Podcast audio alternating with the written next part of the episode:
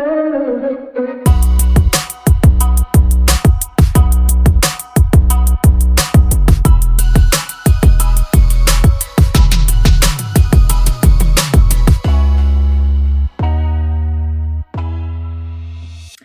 everyone, and welcome to another episode of the For Greater Knowledge podcast by Tau Beta Sigma. My name is Allison Lehman, and I'm the National Vice President for Communication and Recognition. And this evening, I'm going to be interviewing Dr. LaToya Webb, our National Vice President for Professional Relations. During our conversation, Dr. Webb and I will talk about her background, what interested her in music as a profession, as well as what she hopes to bring into the role of the National Vice President for Professional Relations, as well as our National Intercollegiate Band for 2023. Toward the end of the uh, interview, we get to talk a bit more about her passions, other interests she has within music, including diversity, visibility, representation, and really being the best version of who you are and bringing all of the lessons that you learn along the way in that backpack um, right along with you. So I hope that you're excited to learn more about Dr. Webb, and I hope you enjoy this episode.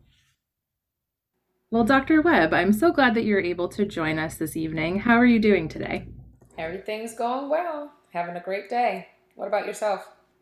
I'm pretty good. Busy day at work, but I'm always excited to do these podcast interviews, so it's kind of a, a bright spot for me. Awesome. We all look forward to doing something we like, right? Absolutely. And this is kind of a newfound love might not be there yet, but a newfound like that I have of getting to do these interviews, talk about different aspects of the organization. So I'm very grateful for the opportunity to, to continue the podcast. Well, as we know, this interview and this whole episode of the podcast is focused on introducing you as our Vice President for Professional Relations for Tau Beta Sigma. So I think we should jump right into the, the center, the juicy guts of it, and learn a bit more about you.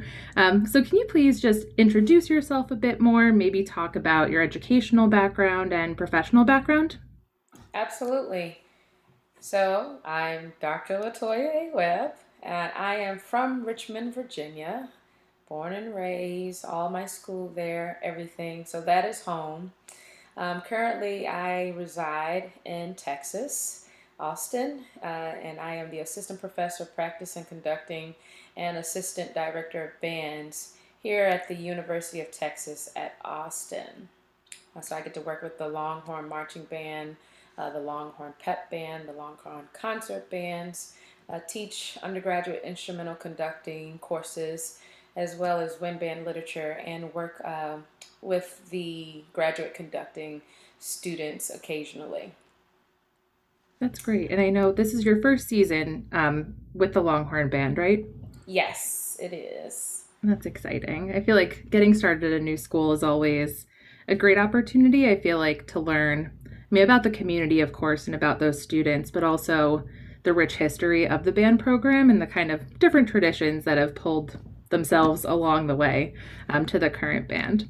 Absolutely. Uh, I, you know, have a pretty diverse background coming through education and music programs, so it's it's definitely something new, of course, um, just to learn the culture not only of the school but of the the music program of the uh, Longhorn Band and the other ensembles uh, at the institution.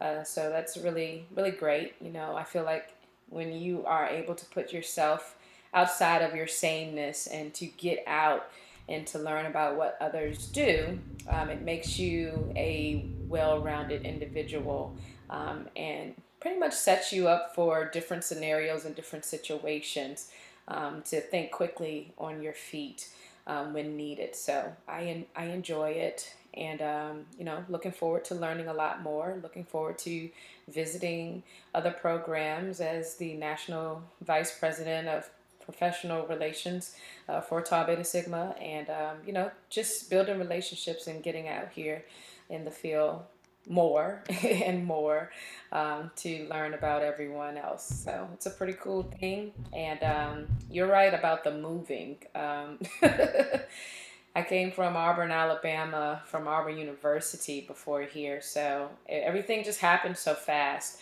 Um, so the moving experience, it, it was, it went by really fast. And um, just getting here to Texas and trying to find a place. The housing market is a little bonkers right now. You know, everything is so expensive here in Austin. Um, so, you know, just trying to find somewhere to live and thinking about, you know, this cultural change, this environmental change and everything. Um, because the pollen caught me when I first got here, the cedar pollen. It, it really got me. Uh, so I wasn't prepared uh, for that. I thought I was coming from an area where the pollen was bad, but uh, this showed me otherwise um, coming over here to Austin. So it's like, oh, cedar, here you go. You know, I, I don't think I've ever really experienced that. I think they call it like the cedar fever or something like that over here. Um, but whatever it is, uh, it, it definitely put me down for a few days. And the heat, of course, is dry over here where it is more humid over in Alabama where I came from. So just getting used to the climate, the environment, like I said, the atmosphere, the culture, and all of those things. So, um, you know, it's going to take a little bit of getting used to, but nothing that I, I'm not you know, afraid of or anything like that. So. Right. I've All been so many places. Oh yeah, oh yeah. Um, and as far as my education, you asked about that. So I'll try to map things out for you, for you about my education and professional background. So um, I attended Norfolk State University in Norfolk, Virginia, uh, which is a historically black college and university. Um, and I completed my Bachelor of Science degree there in interdisciplinary studies uh, with concentrations both in music and education. And from there, I went on into the master's program at Norfolk State, um, the Master of Music Education program.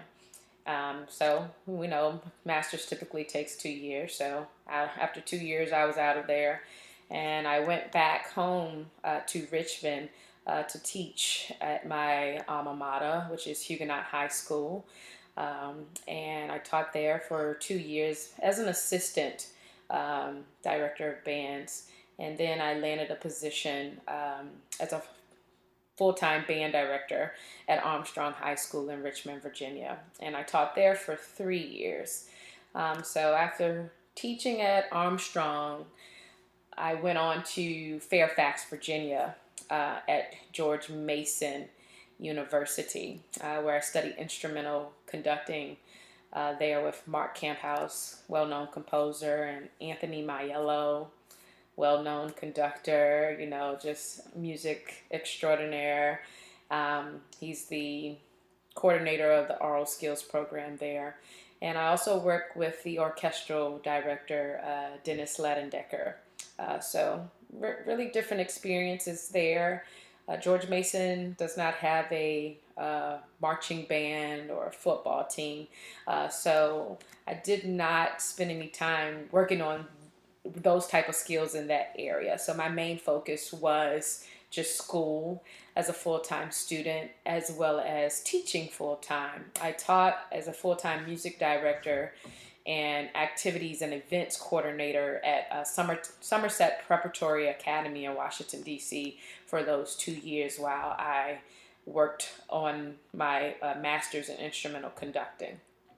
And then from there, I said, you know, I've always wanted to uh, get my terminal degree. That's always been something that I've thought about since my undergraduate years. I had a, a teacher in one of my music courses that posed the question, you know, where do you see yourself in the next five years? Where do you see yourself in the next 10 years? Um, so we had an assignment to basically write out what those goals were. And it, it was always, you know, earn my bachelor's, earn my master's uh, in music education, earn a master's in instrumental conducting and a terminal degree was always a phd in um, music education. Uh, so you know i went to auburn got accepted into auburn uh, worked there as a graduate teaching assistant for the music department as well as the bands and um, ended up teaching instrumental conducting woodwind skills uh, music appreciation working with the top ensemble there and uh, working with the other two ensembles as well. Um, you know, the concert band and the campus band, which is more like a band for anybody on campus that wants to join a non-audition uh, ensemble, and um, working, you know, just sectionals with all the other groups and just doing what I could wherever I could. Got in where I fit in and learned a lot of different skills there as well and put some things to test and worked on creating uh, graphics, promo material, all, all the things. I did a lot um, at Auburn University. I'm very thankful uh, for those opportunities and for the, the access uh, to do those things. Right. And I think that the role of the band director, it it covers so much. Like I think that your experience probably as an events coordinator also is helpful experience that translates into the director role and creating the graphics as you just mentioned. Whether it's having the skills to be able to do it or having the experience to have an eye for you what you would like your team to do um, when you have the team available to you. So that's a lot of adaptability and transferable skills. Um, i want to take us back all the way to Richmond too, because um, I know you said you uh, went to undergrad at Norfolk State University. I'm also a Northeast District girl myself um, from Boston University, so I have some uh, love for the green and gold at Norfolk. Yes, um, come on, Ned. That's right. Um, but thinking about where your love for music really started, um, is it something that you just always knew, or how did that kind of blossom? Well, I started singing in the children's church choir uh, around three and a half years old um, in Morning Star Baptist Church in Richmond, Virginia. Um, so I think that's pretty much kind of where that love came from. I'm sure, you know, some people say that, oh, if your parents play music for you while you know, you're in your mom's belly or whatnot, you know, that could be part of the thing. So I don't know, but she she always tells the story that I always bounced around in her, you know, in her belly and on her um, while she was pregnant with me. And she says she always says that I knew you were going to do something with music. That's why I named you LaToya after La Toya Jackson, right? So. Um, so I'm, I'm not sure like if it was instilled before mm-hmm. um, talking about that process um, with my mom and being pregnant with me. But um, like I said, I started singing in the children's choir um, at Morning Star Baptist Church when I was very, very young. Um, and I really enjoyed that experience um, because I got to see my friends at choir rehearsal. Um, I got to sing, which is one of the things that I, I really enjoy doing. Um, so I think the passion and the love for music started there and it just kept going. Right, that's wonderful. And then thinking about um, about Tau Beta Sigma a bit more. So, from doing an OMRS search of you, I also know that you were an active member um, of the Epsilon Sigma chapter and are now a life member as well. So, could you talk a bit about what the experience was like being an active member? Um, anything you wanted to comment on about that? Oh yeah, uh, it was. Uh, you know, they say your college years are some of the best times of your life, um, and I, I, truly agree with that. Um, I had a really, really fun time at Norfolk State University, and um, viewing the Epsilon Sigma chapter even before I was part of that chapter uh, as a member. You know, they did so many service activities and um, they were always present. And so just me seeing them, getting to know them on a personal level, uh, it was it's just set the tone for me being interested in not only the organization but being interested in learning who those individuals were, not just in the organization but also outside of the organization, which is extremely important. Uh, so we we did so much from service organizations, events uh, that we did on campus, that we did off campus, uh, always present. There was one event that I really enjoyed, which was the um, the TBS pageant that we did every year. So that was always really fun. The planning and execution uh, of that pageant uh, with the band members, the the who were interested in becoming, you know, Epsilon, Sigma, uh, King, and stuff like that. So that was pretty cool, and um, just all the different service, like working with the uniforms. Uh, my mom taught me how to sew at a very young age. Uh, so when I got to Norfolk State and uh, join Tau Beta Sigma, like uniforms, like I was like, okay, yeah, heck yeah, I know how to sew, you know, like I have this skill. Um, so altering uniforms for games or, you know, for the season, uh, fixing a button or something during the season if it fell off or if somebody just happened to, you know, get down in the dance routine and I kind of bust the seam of their pants, then I was always ready, you know, to be that person when they come knock on my door and, oh, could you please help me? Of course. Um, so that that was always a big thing for me. Uh, working with the uniform uh, committee and the members of uh, Tau Beta Sigma. Uh, it was always a good time. It was always like a great hang, no matter what the activity was, what we did. It was it was always great. Uh, so serving the band food for certain trips or for certain events, um, serving food in the community uh, for events such as uh, Thanksgiving, Christmas dinners, things like that. Uh, working with the band director uh, very heavily talking about you know strategies on how to make the band better make the rehearsal better make things go more efficiently or effectively. Um, just building the morale of the band and the students. Um, because I, I, what I've noticed at uh, some of the other institutions, more so the predominantly white institutions that I have had the opportunity to work with, is that uh, those groups don't always work out together. And when I mean workout, I'm talking about like the physical aspect of getting your body trained. So physical training.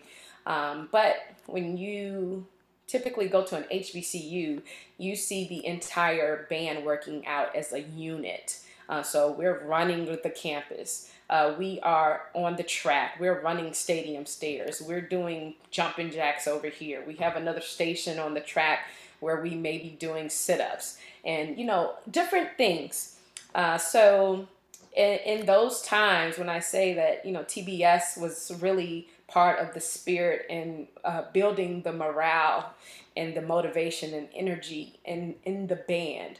Um, if they saw somebody lagging behind while they were running, you know, we're going back to go get them. You know, you can do this. Come on, let's go. Um, so just things like that. Uh, so those experiences and those uh, memories will live on, you know, forever. Yeah, absolutely. And so I brought you back to your active member time, but now I want to kind of throttle us all the way to the now um, in your role as a vice president for professional relations. So I actually don't know this information, so it's a really good question. Um, what interested you in the opportunity to serve in this way? Uh, maybe how you were approached, things like that. Yeah, so I could talk about, let's talk about how I was approached first. so, uh, Dr. Tonya Mitchell Spradlin, uh, you know, director of bands at Penn State University, um, great colleague. Uh, and I met her actually doing a. Um, I went to the Athena, the all girls Athena uh, music camp that typically takes place in the summer. Um, I met her there for the very first time. And um, so that's how our relationship started.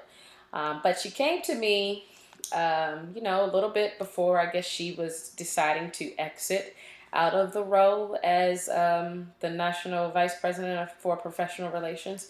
And um, she said, you know, I have, you know, an opportunity that I, I think you would be a great fit for. So I'm just going to, you know, tell you about it and see what you think.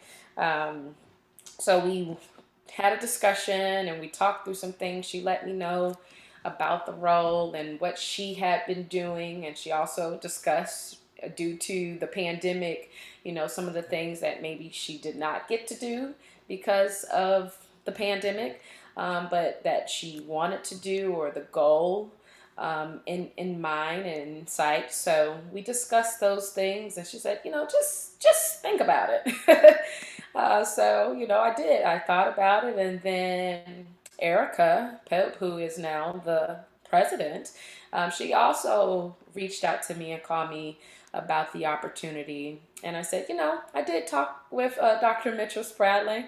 Um, but it's nice to talk to you too. You know, maybe you could give me a little bit more insight about uh, this role and uh, what you all may be looking for. So um, those conversations took place. I thought about it, and um, you know, it's it's always an honor to be selected to serve in any capacity. Um, but you know, this this is very near and dear to my heart uh, because of my my roots with Tau Beta Sigma in um, undergraduate program at Norfolk State University, and those fond memories, that that fond love, um, and just you know the mission and the drive to carry out the mission and to carry out the vision of Tau Beta Sigma um, so absolutely, it, it, it came to fruition in that way. Um, so this role, you know, develops, it builds, it maintains uh, service relationships um, with not only Kappa Kappa Psi and Tau Beta Sigma members, um, but also, you know, non-members within the music profession. We have people out here who aspire to be members of Tau Beta Sigma or aspire to be members of Kappa Kappa Psi. Uh, so, you know, you're not just thinking about the members who are already in the organization, but you're thinking about the future generations and always being an inspiration, um, always empowering, always encouraging um, others. So, this is a big part of that role. Um, also, in this role, you maintain, you know, the positive and the public image uh, for the organization as well as the profession mm-hmm. um, because you know we're thinking about that tier: schoolwork, band duties, Tau Beta Sigma, right? Um, so before Tau Beta Sigma, there's your schoolwork and there's your band duties, which which is this profession um, that I'm working in. Um, so it's we're thinking about that those steps. And uh, the main focus for uh, this role is organizing uh, the National Intercollegiate Band which is a time honored tradition and project. And that's actually a perfect segue for me um, into talking a bit more about the NIB. Um, so, of course, the NIB is a, is the National Intercollegiate Band. It's the largest and I think longest running intercollegiate ensemble um, for members not just of Kappa Kappa Psi and Tau Beta Sigma, but for any collegiate member who auditions and is selected to participate, and then they perform at each of our national conventions every other year. Um, so, what is your experience with the NIB so far, um, and then kind of what are your hopes to bring into 2023? Sure. So, my experience, I just had a very recent um, experience with NIB uh, this past July for the national convention. So, you know, I'm very happy to speak about uh, that. Um, so, the national convention in Grand Rapids, Michigan, I was able to, since I knew that I said yes uh, to leading in this capacity, I'm the type of person that, okay, whatever I decide I'm doing, I'm going all the way in and I'm learning, you know, everything that I can about what's happening or what has happened and what should be going on or what other people would like to see happen. Also taking into consideration, you know, my thought process, my vision, my interpretation, some of the things uh, that I would like to see. Uh, so I said, you know, well, the best way to learn about this position right now is just to get in and get in there with uh, Dr. Tonya Mitchell Spradlin to see what it is that she has been doing and what's going on and you know how I can assist her or shadow her um, while I'm here at the national convention and you know just thinking about what what I could do um, to be as active as possible and to make the transition um, as easy as possible. So that was extremely important for me to to be there. Um, and visibility to me is so important. Um, just being visible, being present, um, because you know I'm not just representing myself, uh, but I'm representing the organization. I'm representing the music profession. Uh, so those things to me are extremely important so I had to get to Grand Rapids. I had to figure out what was going on. I wanted to shadow. I wanted to learn. I wanted to see it for myself and observe um, what all takes place. And um, so, and it was an opportunity for not only for me to work with Dr. Um, Mitchell Spradlin, but for me to work with uh, Mr. Tony Falcone, who serves in this role for Kappa Kappa Psi. Um, so to start that, that relationship with him as well, because um, we are now serving in the capacity together. Um, so it's great. Uh, so just forming those relationships early and getting to work, you know, hitting the ground running, which is something that I'm used to doing, uh, which is, is really, really cool. Uh, but yeah, thinking about that experience.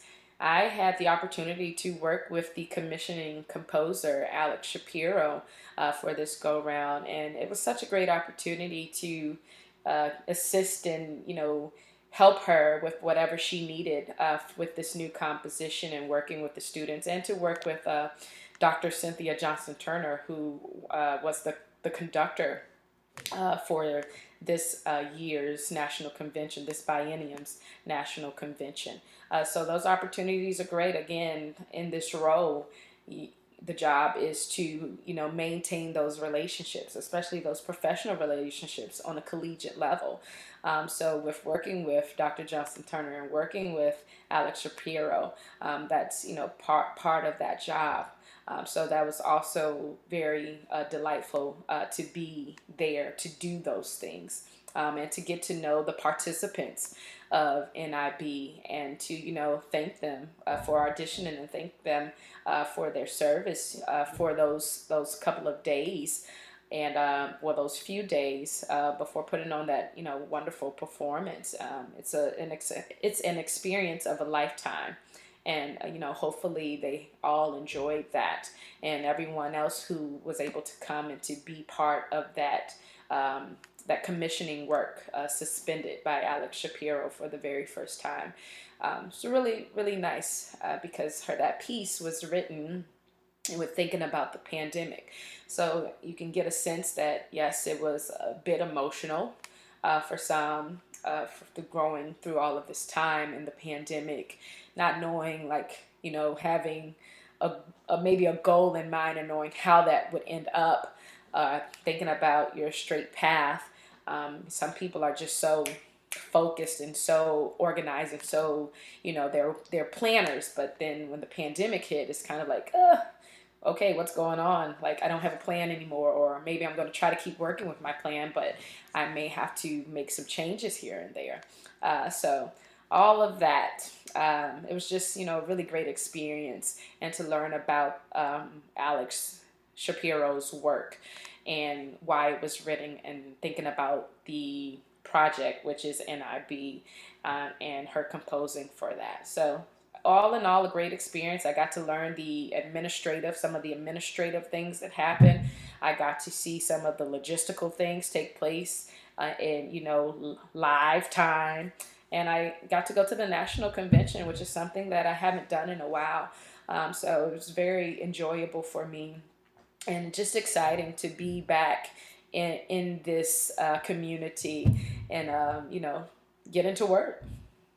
Being a participant in the audience at the National Intercollegiate Band, it was like a, a punch to the gut of emotion for me because it was the first live music that I'd heard in a year and a half, almost two years and to have it be our organizations, to have it be all of these members who gave up their time, their energies to serve and perform with the band, and to think of all the work that happened um, through the pandemic to make it happen.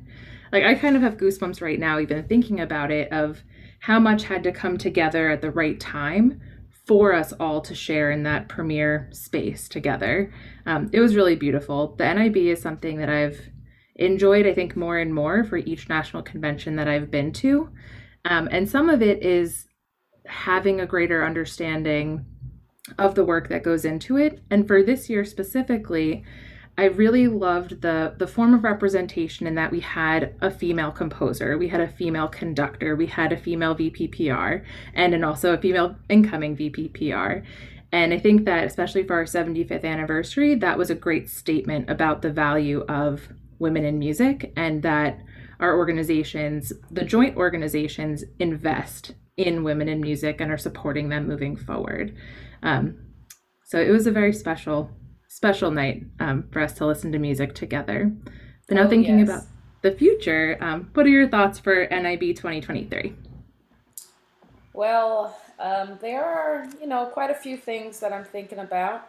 Um, so, social gatherings for the participants um, for NIB, oftentimes with this type of event. And you could also think, if you could think about honor band events that happen or festivals uh, that happen in the music profession, um, the structure is similar. Uh, so, thinking about a way to bring the participants, the members of this ensemble, together even before they get on the stage uh, to play together. Um, sometimes that can feel a little awkward playing with people that you don't really know. Um, and you know, the thing about music is that we all experience it in a different way. Um, and we all have different um, relationships or experiences of our own that we bring into the music making process. Um, so I think it's extremely important to build those relationships even before those participants get on the stage to play the first downbeat or tuning uh, sequence together, um, just so that they can feel like you know, I'm I'm welcome here. I belong here. Okay, this is great. I'm getting to know the people that will be in my section for these few days, or I'm getting to know my roommate that I am paired with um, while I'm here at National Convention.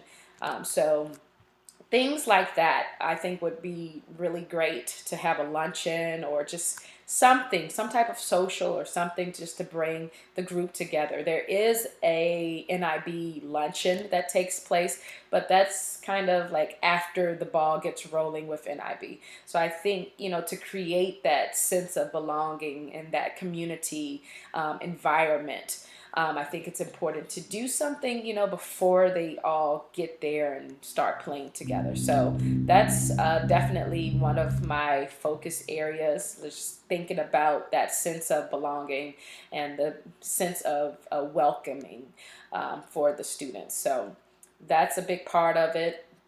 I'm thinking about logistical considerations, of course. Um, whenever you have a particular venue um, that may be hard or easy to get out of, um, the tear down, the setup, and all of that stuff. Like, you know, thinking about the logistical things that take place um, for a concert um, that everybody doesn't usually have to think about.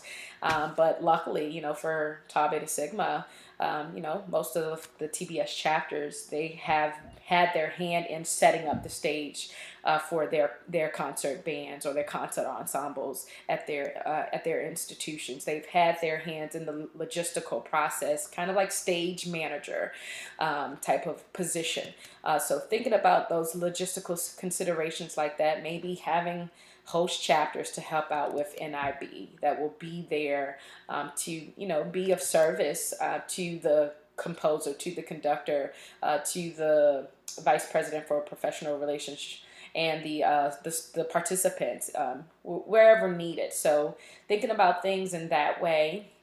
Also thinking about um, opportunities for grants and scholarships to possibly fund uh, some of the participants to come uh, to the event. Um, we know that you know it's it's money. Everybody needs money for everything, but it doesn't necessarily mean that everybody has the money to do this or to do that. So creating opportunities and access, levels of access, where you know a student coming from anywhere could participate uh, could participate um, in this you know big time honored tradition and in this big service project. Um, for Kappa Kappa Psi and Tau Beta Sigma. So thinking about things in that uh, way. So grants, scholarships, uh, or sponsorship. You know, hey, I just sponsored your trip to NIB um, 2023 in Orlando, Florida. You know, just let me know. You know, I'll buy, purchase your ticket, or I'll purchase purchase your lunch for that week, or whatever the case may be. You're covered. I've got your back. So thinking about those sponsorship opportunities that could come from active members as well as alumni members, or you know, whomever. Just thinking about that. Whoever's got Um, the money. yeah who, whoever is willing you know to help you know also thinking about sponsorship on a corporate level so you know the corporate sponsorship um, from possibly Conn-Selmer, Yamaha, Remo, um, Innovative Percussion, Music for All. The list goes on. You know, there's so many different music uh, organizations and um, sponsorship opportunities out here. Um, so thinking about partnering to have this sponsorship maybe to fund that social that I'm talking about that happens uh, before everyone gets on the stage to play for the first time. Or maybe to fund an ice cream social during the event or you know to fund anything uh, maybe some instruments that we need for this event. Um, because typically for NIB um, we're reaching out to high school band directors, collegiate band directors, middle school band directors uh, for equipment. Um, so this could be a perfect opportunity for Conn-Selmer to provide some percussion instruments or Yamaha or Remo to provide some of those instruments uh, that we would need for um, this event. Also thinking about the website, you know, how can um, we make that more interactive and make it more um, so that when people go to the NIB website, uh, they know exactly what it is. There's some footage there. There's some videos there, maybe of uh, Dr. Cynthia Johnston Turner and maybe of Alex Shapiro discussing their experience from this past biennium. Maybe some footage or videos discussing um, the participants' experience and what they felt or, you know, what they enjoyed about this experience or, you know, maybe it was their first time in Grand Rapids. Who knows? Uh, so thinking about those things that can be shared um, so that like I said, you're always working to build the sense of community, uh, to build the sense of belonging. Um, so providing that type of information where people can kind of go get information and feel like, okay, you know, this is something that I can do. You know, this is something that I'm looking forward to doing or auditioning for. Um, so just just building uh, those pathways um, to be as inclusive as possible. Um, so thinking about things like that with the website and the advertisement, the promos, uh, graphics, uh, the photo gallery, updating the photo gallery, and all, all kinds of all kinds of recruitment, you know, strategies. Um, so that's one thing that I'm thinking about as well, as well as the information on the website and how it is um, shown, like the, thinking about the navigation of the content and you know where this link sends a person or that link sends a person and making sure that the right pertinent information is always available um, so thinking about the traffic that would come to that website um, for those people who are interested, for those people who have done it before, but they kind of want to, I don't know, go down memory lane to see if there are any pictures there of them when they played in NIB. Um, so, you know, you're always thinking about the different communities and how to better assist uh, everyone. Uh, so, absolutely uh, that, and as well as um, just thinking about rehearsals or how to make the NIB experience more diverse when it comes to uh, the actual performance. Um, we know that this there's a large group um, that performs. But what if that group could be broken down into smaller groups like a, a brass feature or a woodwind feature or a percussion ensemble um, to kind of give the concert a little bit more a diverse programming and just diverse ways in general than your typical like okay concert what if other things were to happen and you're thinking about the experiences uh, that the audience uh, can be part of, uh, the sensory experience, just the visual experience, all of those different things. So uh, thinking about that, thinking about Facebook and you know how the content is uh, marketed across social media platforms and the communication and relationships with the director of bands uh, for all TBS and uh, Kappa Kappa Psi uh, chapters, and you know, really encouraging members who are not a part of the sorority or the fraternity uh, to you know at least consider an audition. Um, sometimes people think that, oh, I can't do that because I'm not a member of this. Oh, I can't do that because I'm not a member of that. Um, you know, I, I don't I don't feel like you know I would fit in. Um, so again, we're working on the sense of belonging, the sense of welcoming, um, you know, just being inclusive and not just saying it, but you know, doing it, going through the action, showing it, and you know, working to always improve upon those things.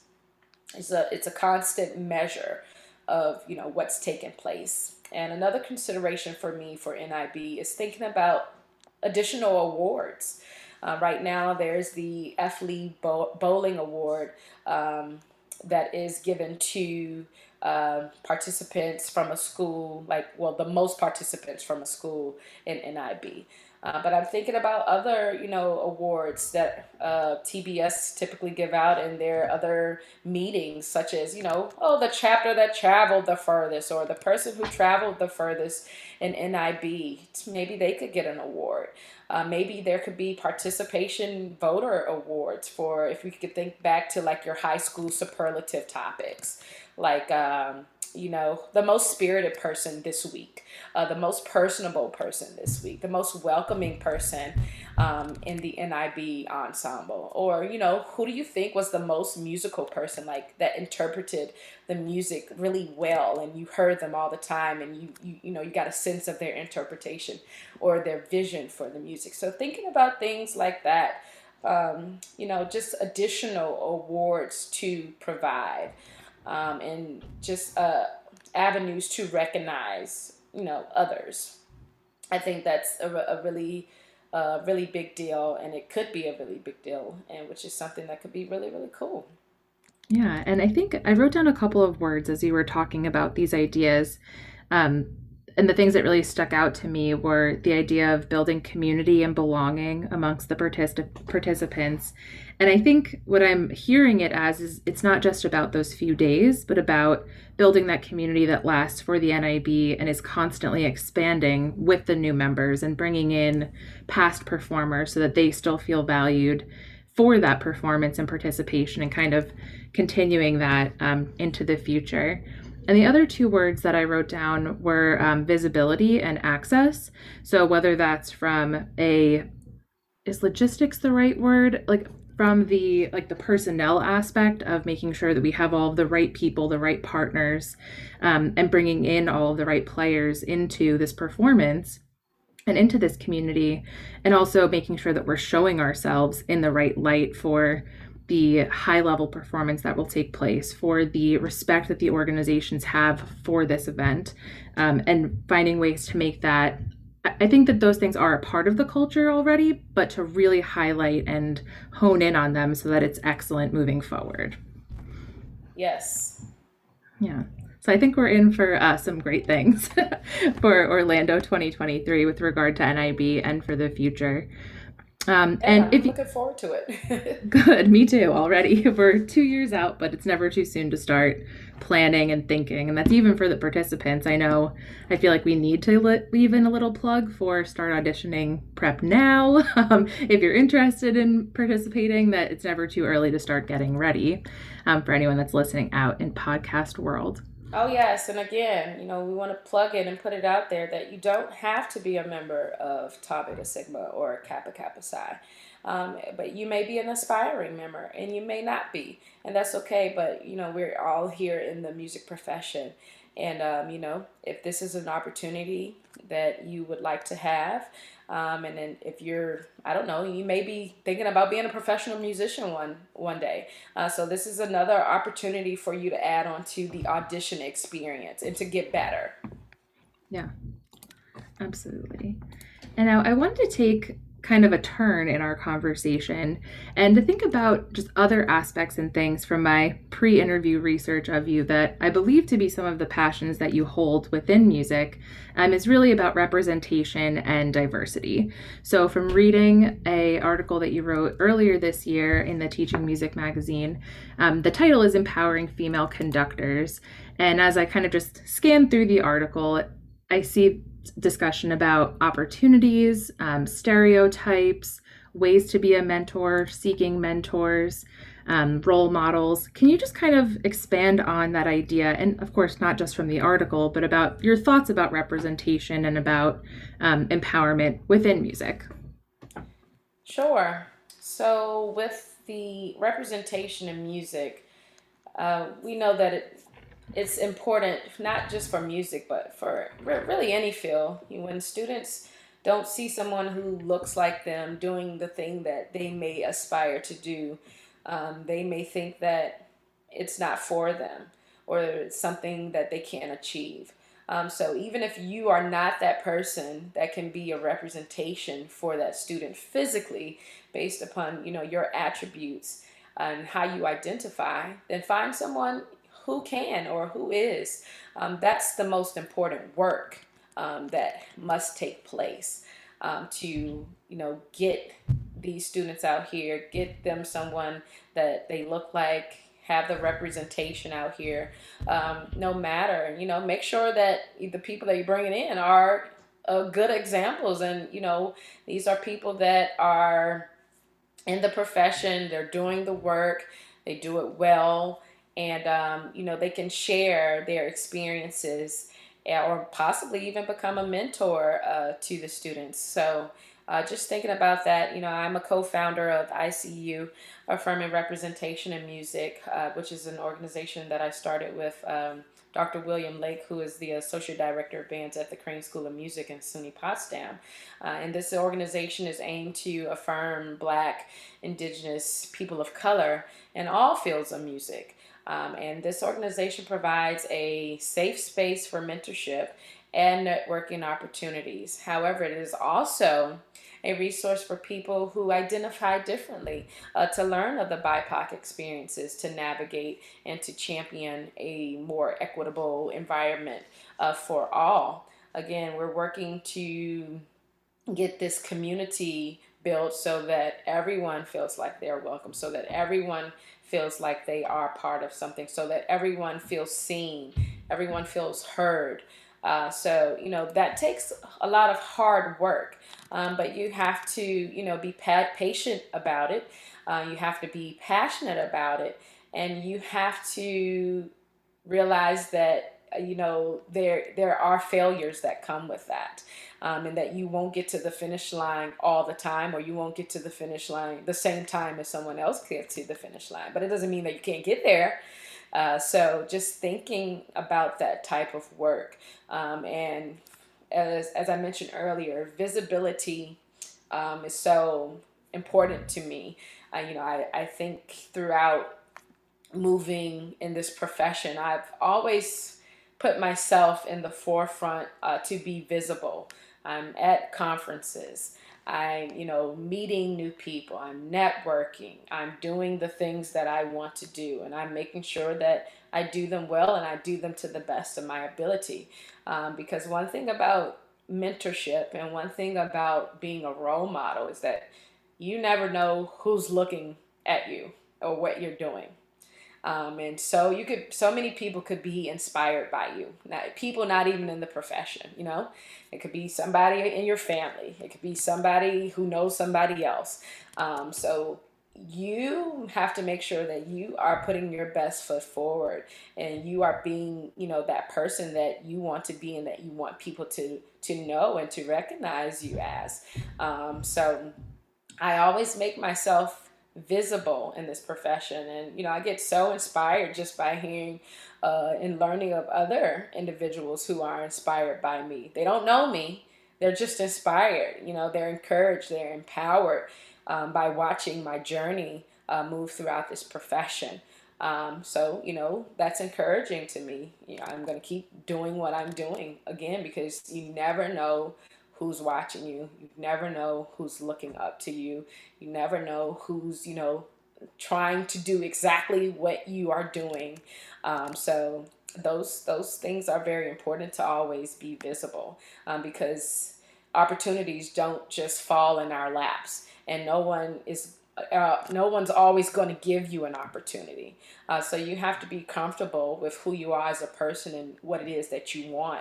And you have to be comfortable what it is that you can do or what maybe what you cannot do. And that's your decision to become better, to, you know, work on those strengths, work on those weaknesses, um, and to, you know, work towards becoming the person that you want to be. Uh, so that is so, so important. Um, and that's a big part of representation. You have to know who you are um, so that other people can know who you are.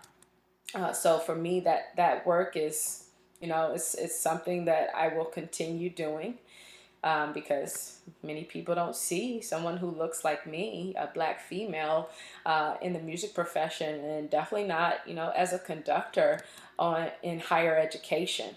Um, and it was something that I saw growing up. All of my band directors, my main band directors, are they are males. Um, but they were great. They were awesome. They were fantastic band directors, and um, you know I've learned so much from them over the years. Uh, there are many things that you know I still hold near and dear to my heart. Um, the integrity of their teaching, uh, the integrity of who they are, and while I hold on to those things, I'm still thinking about okay, who are you? Like this is who I am. So those things don't just go out of the window. You take them along with you in your backpack or whatever you want to call it. Um, you know, you're just constantly throwing things in your backpack. You're still adding on to these things. It's a lifelong skill, it's a lifelong journey. Um, and even though you know your path may not go the direction that you thought it would go um, you have to still keep that end goal in mind um, because that's where you're trying to get. And so if an obstacle gets in your way, pothole, you fall in the pothole, whatever the case may be, you have to keep moving towards that goal, whatever it may be. Uh, so, yeah, that's it's so encouraging, so empowering to me, um, and I, I I want to continue to you know empower and to inspire and to encourage others. That's really incredible. And I think that it, it's not applicable just for musicians. As you said at the beginning, like everyone can learn from that mindset. Everyone can be a better, can be better at knowing who they are. They can be better role models. They can be better mentors, teachers.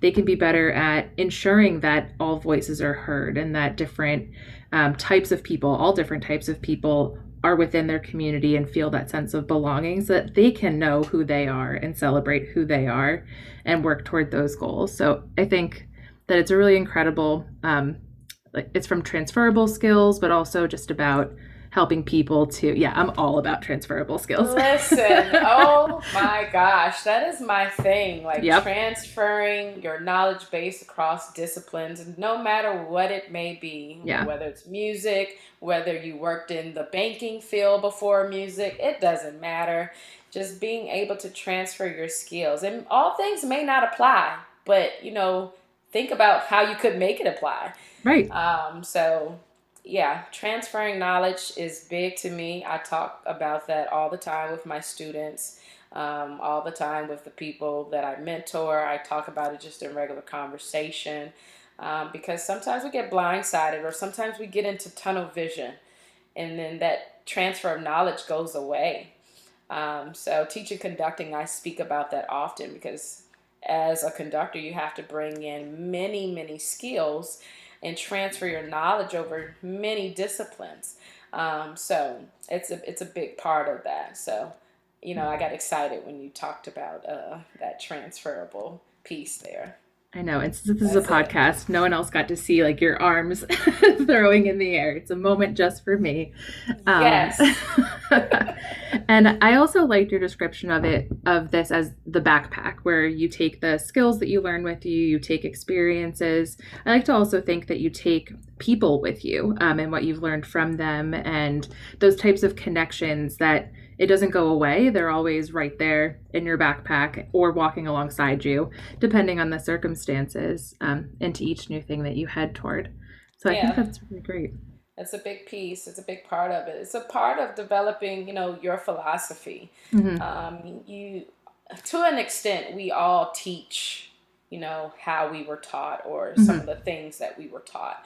Um, but you know, it's your responsibility to not only take those things, and some things you may want to keep and use, some things you may want to redefine or change around, and some things you may just want to get rid of altogether. Right. You know, and that's okay. Um, but you're constantly working on you and you know what you want the next generation or the next generations to walk away with. Um, so it's it's a big part that I'm always thinking about. Yeah. And we're coming toward the end of the um, interview for right now and running up on our time. But I did have a few like fun musician questions um, to ask you before we really wrap up. Um, so the first is, and actually I don't even think I asked you this in the beginning. Um, what is your primary instrument? Clarinet. Clarinet. And then I was thinking about the photo we took um, at the 75th anniversary brunch, and you were fluting. so I thought that it might have been the flute, but the clarinet. All right. I also started on clarinet, clarinet. But I love to play the flute when I can. Yeah, that's great. And then, what would you say is your favorite piece that you get to play? Like, if you could play one song right now, what would it be? On any instrument you choose, except for conducting, so I'm going to ask that next. Oh, my. Um, any piece? This is hard because I haven't played all pieces. so um, I would definitely have to say something that allows me to improvise. Um, you know, I have a background in jazz, um, playing in high school uh, on on the alto saxophone and tenor saxophone, and I often played in church uh, on Sundays, my clarinet.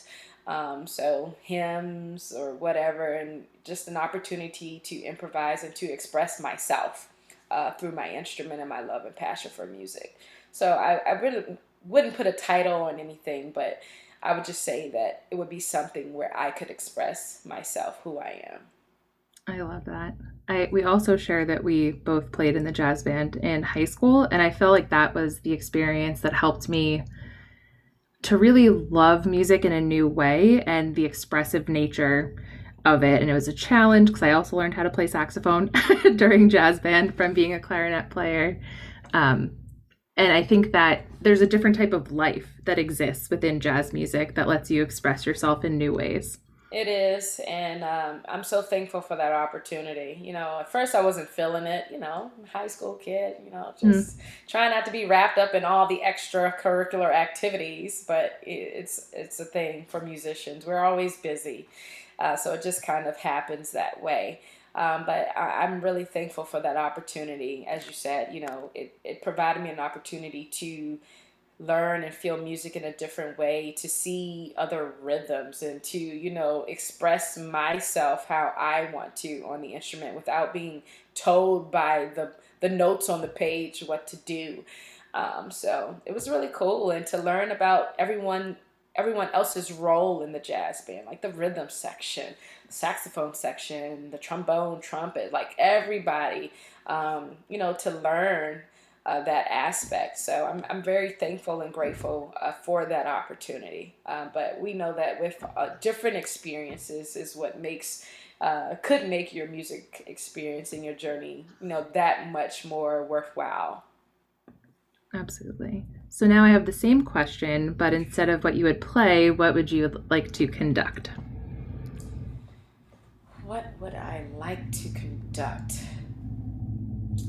Hmm this is tough as well. I mean, there's so much uh, goodness. I think probably probably an orchestral piece actually.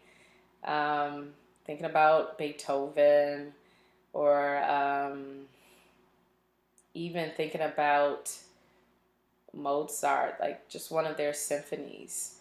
Um, very expressive, very intense just to go back to that that time period, um, which is you know drastically different from now and the music of today.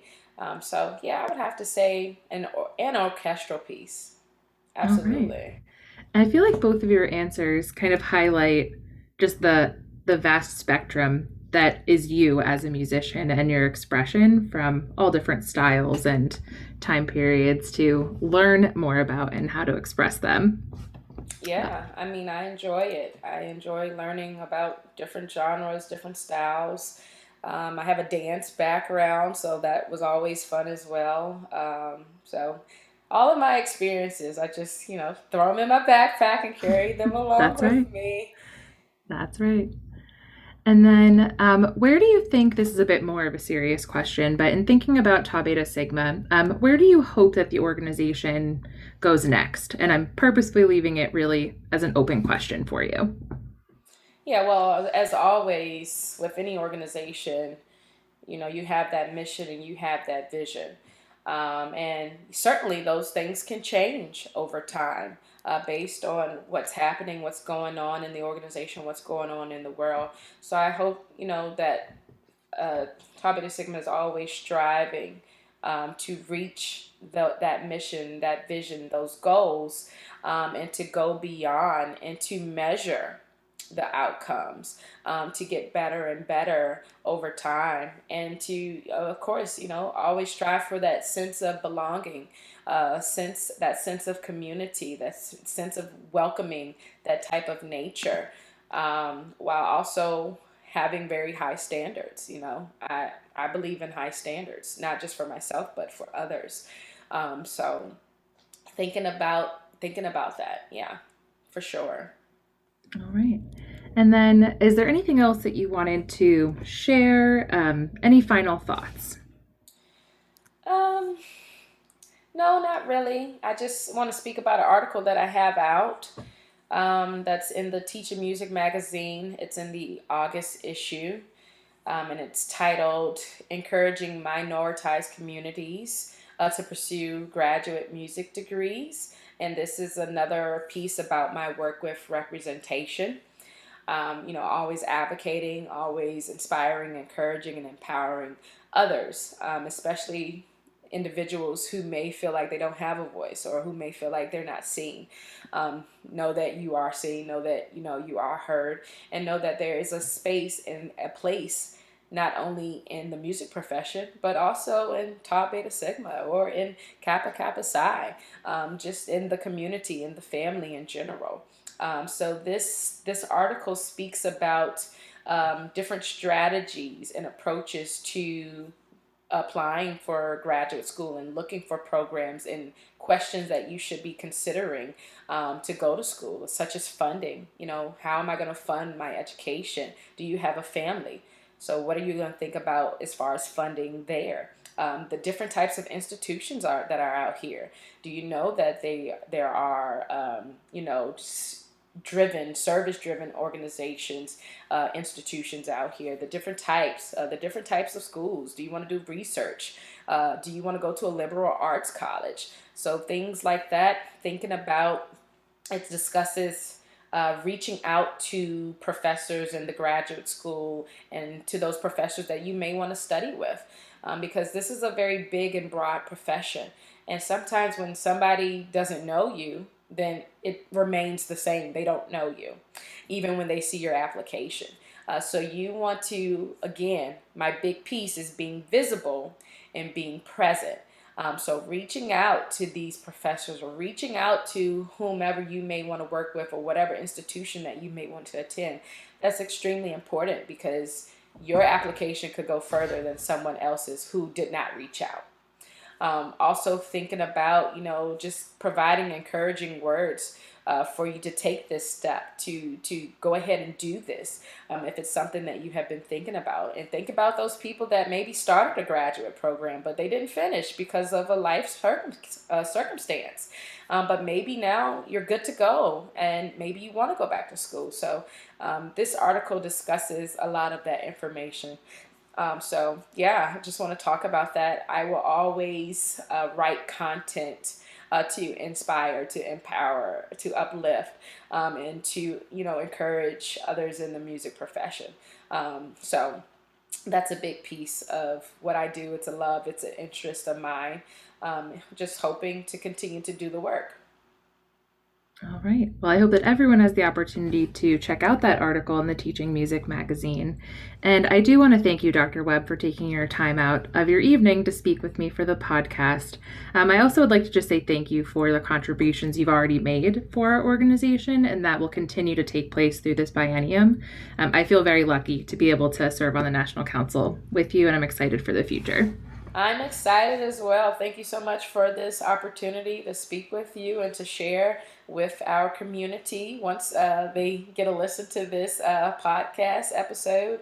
Uh, and you know, I'm, I'm looking forward to working with you and working with everyone else in the National Council, National Headquarters, um, you know, the chapters, members, non members, aspiring members. Uh, so, you know, there's more work to do, and I'm looking forward to it.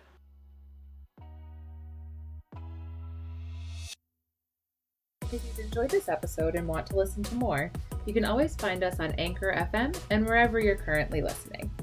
Be sure to subscribe to the For Greater Knowledge podcast and give us a like while you're there.